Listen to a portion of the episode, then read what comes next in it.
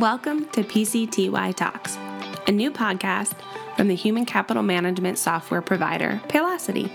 I'm your host, Sherry Simpson, and as an HR program manager at Paylocity, I will be navigating our journey together as we explore bite sized topics around HR thought leadership, compliance, diversity and inclusion, and product knowledge. If you have an idea for a future podcast topic, please drop me a note at pctytalks at paylocity.com. On today's episode, I talk with Kate Grimaldi, Director of Strategic Talent Management and Human Resources here at Paylocity, about developing your HR brand.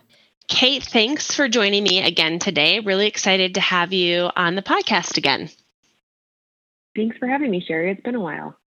Yeah, we actually got to spend some time together this week. We did a webinar on year end for HR.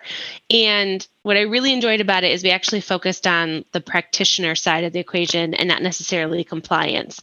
And one of the topics we got to talk about was education and what that might look like this coming year. And it really started me thinking down this road of what we're told as HR practitioners when it comes to being educated, right? Get a certification, find a mentor, and so on and so on. There's all this talk about, um, you know, learning and knowledge, but what we don't talk about a lot, which I think is a really important tool for practitioners, is the HR brand. So I wanted to jump on with you today and really dig into that a little bit. So I'll start by asking you as you've gone through your HR practitioner journey, how have you looked at and defined what you consider the HR brand? Yeah, it's a really great question, Sherry, and one that I would agree with you that we probably don't talk enough about as practitioners, especially with you know, lately with everything going on, we're focused more on tactical and trying to keep up with legislation and other things that we're doing.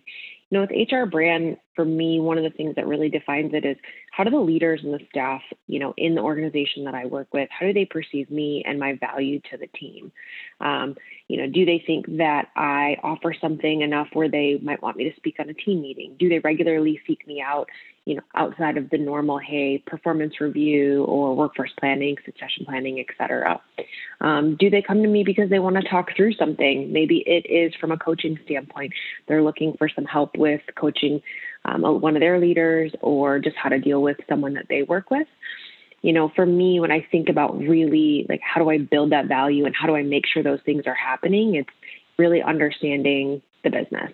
So do me as the business partner, do I understand how, you know, how revenue is brought into the company, how the operational functions work, you know, why certain groups exist within the company? Um, do I deliver on my promises? You know, if I promise that I'm going to um, roll out a training at a specific time, or I'm going to follow up on something, or I'm going to work through open enrollment in a timely process, am I able to do that based on the goals that I've set and really follow through? Um, I think some of the other things to me that really make up that HR brand are around accountability um, and education. So, am I accountable for the things that I know, and am I willing to educate myself on the things that I don't? Um, you know, for me, transparency is really important. One of the things that I say a lot as a practitioner when I'm talking to leaders is, you know, it's a really great question. I need to think about that, or you know what, that's actually not in my wheelhouse or my area of expertise.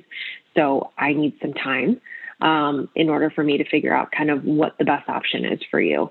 And just being honest about that as a practitioner that, you know what, we can't have all the answers. It's not possible. And in 2020, um, I think more often than not, I don't have the answer the first time around. Um, and I think that just kind of goes along with, you know, really being logical and pragmatic. And, you know, for me, I think the final thing is as an HR practitioner is around policies. So we tend um, to, most of us have been kind of taught over the years to give direction or guidance based on a policy. And we say, well, this is what the policy says, so this is what you should do. And I think more and more nowadays, people are really just looking for an interpretation. They can read the policy themselves.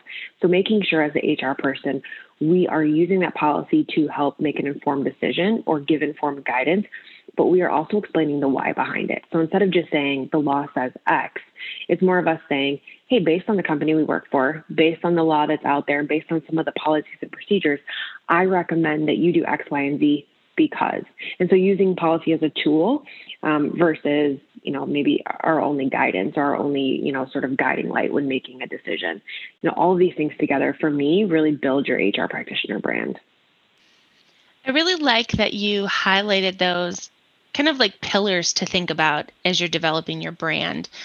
So, tactically, right? Maybe somebody's listening and they're like, yeah, this is great. I'd love to start creating my brand. Uh, is it just based on experience, interactions, or do you think there's some tactical steps that practitioners can take to start to build that brand? Yeah, it's a great question. I think it's a little bit of both. I think, um, you know, some of the things that I discussed earlier really just require sort of taking a deep breath and stepping back. So I always say, listen before you answer. Don't listen to answer. So making sure that you are listening to what the person is saying, you're thinking through it, maybe taking notes. I know for me, I can get distracted really easily.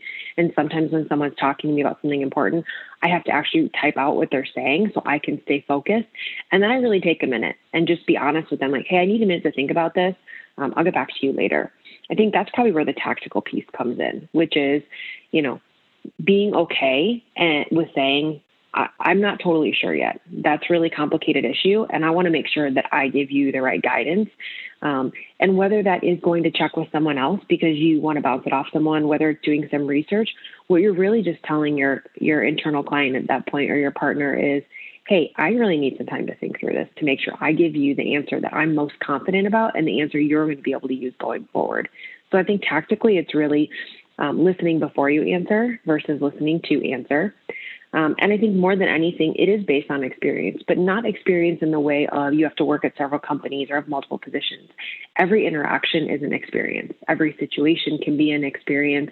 I've also found that just keeping notes, keeping records of different things, whether it's in a you know, using a platform of some kind or even just your good old notebook with your pen and paper, um, those are good things to go back to later on to just say, how did I handle that the last time? And is there something I can build off of, or do I want to try something different? I like the notebook idea, um, whether you're old school paper or digital, it, it, that comes it's such a great tool. I've definitely utilized that when I've been working through different experiences, and um, maybe the current experience isn't the same as the last one, but at least I have a base now to go back to. You know, as you work through creating this this brand and this image of HR, do you think it needs to? Um, let me ask the question a different way your company probably has a mission, purpose, vision statement. And as you think about your HR brand, is it something that needs to be um, come to life in that way? Do you need to have for HR something specific, mission, purpose, vision, or is this a little bit more squishy? I love that word, squishy. You know, this is an interesting one. I do think you need to have some sort of a mission or vision, but I don't know that it needs to be for HR. I mean, if you are a leader of a large HR organization, maybe. Um, what I've always found as a practitioner is I like to have my own sort of mission and vision. I think that goes back to some of those pillars around accountability and transparency. I think when you are introducing yourself to the first time to a business or you're working through a tough situation, I think being able to be honest with them about the things that you need and about the things that you are going to be able to do and be able to commit to. I think that really creates that mission and purpose statement. A lot of times I'll say things like, hey, for those of you that don't know me very well, I'm bad at sugarcoating things. So I'm going to be really honest with you. Um, and I'm very transparent and I look at things from a very logical perspective. So if you're looking for someone to look at things from an emotional perspective, you know, sometimes you're going to have to help me and remind me of that because that's not always, you know, my area of strength. So my sort of purpose as an HR person really is to guide you and to support you and to help work through things. And I'm never going to leave you out to dry. If I give you guidance, I'm going to be as accountable to that guidance as you know as you, I hope you would be if you go and use it. So for me, I think it's less about a organizational wide purpose statement or, you know, even if it's just small group, it's more of you as a practitioner. Like, what do you believe your purpose is in, in supporting your partners and what are you willing to commit to? It can be very individualistic as far as how how it presents for the practitioner. You know, one of the things that I've thought about is that balance between you know how you present yourself as an HR practitioner and how you continue to be human and transparent with those around you. And it it leads me down the road to the question of um, reputation. You know, and how do you think your reputation is going to impact your ability to create a real meaningful difference in your organization when when it comes to brand. What do you think about that? Yeah, I think reputation is huge. Um, you know, as HR people, we usually walk into a, any every scenario with a reputation that somebody else has already created for us. And you know, I know at times that's been really frustrating to me. Um, things, and I'm sure everybody on the podcast has probably heard things like, "Oh, look, here comes the HR person," or "Don't say that, HR's in the room," or oh, "I can't believe you did that. HR is going to yell at you. Now you have to go talk to HR." We are not the police, we are not the principal, but I'm sure all of you can think of situations where you felt like that. Um, when you focus and build your HR brand, what you're doing is also building that reputation of someone who is a business partner, someone who is supportive, someone who can provide education and provide guidance to solve problems, answer questions, and really create a strategic direction for different parts of the organization that you know that may need that. You know, a lot of times when I think about reputation, um, the big part of the thing that always kind of comes back to me is do people seek you out when they don't need you? Do they seek you out to talk through something because they like your perspective? That is also a huge reputation impactor. And it also demonstrates that you've created this brand and you've created this reputation of someone that is trustworthy and someone that is, you know, able to provide support and answer questions, you know, in a in a logical manner, in a transparent way based on the information that you have. Um, so I do think that's a big part of it you know, unfortunately, I would love to tell you that I think in 20 years, HR won't have the same reputation. I think it's one of those things that we're probably going to always have that police principal office sort of mentality or reputation. Um, but if you're focused on your brand from the start, hopefully you can curb some of that. Um, my biggest compliment is when somebody introduces me and they say, Well, she's HR, but I mean, not really, because she's cool or she's not normal HR um, I love that because that means that they, you know, that I'm a real person to them and that I, you know, hopefully that means that I do something to help and support them. It's funny that you mentioned you kind of went down that road of, of what we've all experienced with HR being the police and that kind of thing. And it makes me think of all the times I've seen HR represented in television or movies. It's the worst. You know, you think about Toby from The Office, it's awful. Um, it doesn't really bode well for helping us create that HR brand publicly. But you know, for those listening who maybe have just had that aha moment that for whatever reason, no judgment here, but you have a terrible HR brand, right? And you need to start that process of repairing and building your brand up again. Kate, what are some pieces of advice you would give to somebody who's just had that revelation that they've got some work to do to create a really good brand? Yeah. Uh, I think the first thing is just being honest about it, finding someone, you know, in your organization that you trust, getting some feedback. So if you are worried and you think you have a terrible HR brand, go do some research first. Figure out what that word terrible means. Uh, oftentimes we are super hard on ourselves. Um, and after you do a little bit of research, what you might find is that somebody wishes that you were just more approachable or more available or that the advice you gave um, had a little bit more reasoning behind it and a little bit more of the why very rarely do I see that it's just terrible meaning really bad from an HR perspective. You know, but start with getting that feedback and then just be honest with the people you work with. Hey, you might see me acting a little bit different. I'm working on my brand. I've gotten some feedback that I need to be a little bit more approachable and I'm accountable to that. And so I want you to also help me with that and let me know if you don't feel I'm approachable.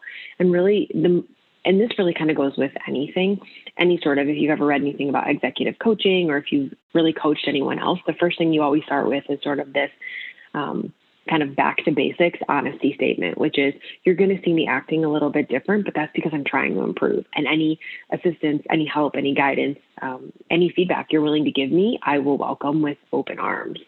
I think that's really kind of where you can start from a tactical standpoint to really start rebuilding that HR brand. I like that you keep coming back to transparency. There's so many opportunities we have to be transparent on our journey as HR practitioners and transparent in the feedback that we give people. Um, okay, last question. When it comes to marketing your brand, you know, a lot of HR practitioners have started to take on this marketing mindset when it comes to rolling out programs. How can they start to think about marketing and HR brand? Because I think a lot of this, like you shared, is based on experience and interactions and developing that reputation. But is there pieces where they can be more public, more vocal about what their HR brand is? Yeah, you know, I'll be honest, Sherry, I think that one's probably the toughest part. Um, I do think that we are trying to focus more on, you know, marketing things as an HR organization. Um, you know, when you think about it, I would say probably really focus on the why. And I know that I've said that a couple times, but when you are marketing yourself or you're marketing a program, the first thing that any naysayer is going to say is kind of that WIFM, what's in it for me? Why do I want to do this? Um, and as a practitioner, we've a lot of times have been trained to say, because you have to, because it's the law, because it's the policy, because the CEO said they want it that way, because you know, the state of wherever requires that you have two hours of sexual harassment training, so you have to do it. Um, that's great for us based on our our brains and the way that we work in HR. We understand that most people need a little bit more than that. It's not just that the policy requires it or that the state says you have to do it, but why do we think that the state says that? What might have happened in the past that someone created that policy? You know, I think the WIFM is also really important, helping people see what's in it for them. And it's not just you know, well, you have a broader understanding of something. It's like, no, you might actually learn something. And when you learn something, how does it help your own development? And so when we think about marketing, it's kind of going back to the why that we're doing things, giving people, again, a more transparent understanding um, and being open to feedback. There might be something that you're rolling out that you are marketing really hard. You're explaining the why. You're showing them what's in it for them. But if you don't ask feedback from you know how from your um, constituents, I guess you could say, is they might, you know, they might never get with it. But if you ask them in the process, like, hey, I've done all of these things. Do you understand what's in it for you? And you get some feedback, you might be able to make it a lot better. That marketing piece also demonstrates that as a practitioner, you believe you don't know everything and you believe that you always can improve too. And the best way to really get someone on board and on your side is for them to see that you're human. Kate, I love it. Such great advice, both tactically um, and kind of theoretically, as you think about developing your brand. So, hopefully, those listening can walk away and think about how they're going to tackle their brand in this upcoming year as they uh, make their plans for 2021. Uh, hopefully, there'll be some time to work on um, HR brand uh, and not just COVID this year. So, uh, again, Kate, thanks for jumping on with me. Thanks for having me, Sherry.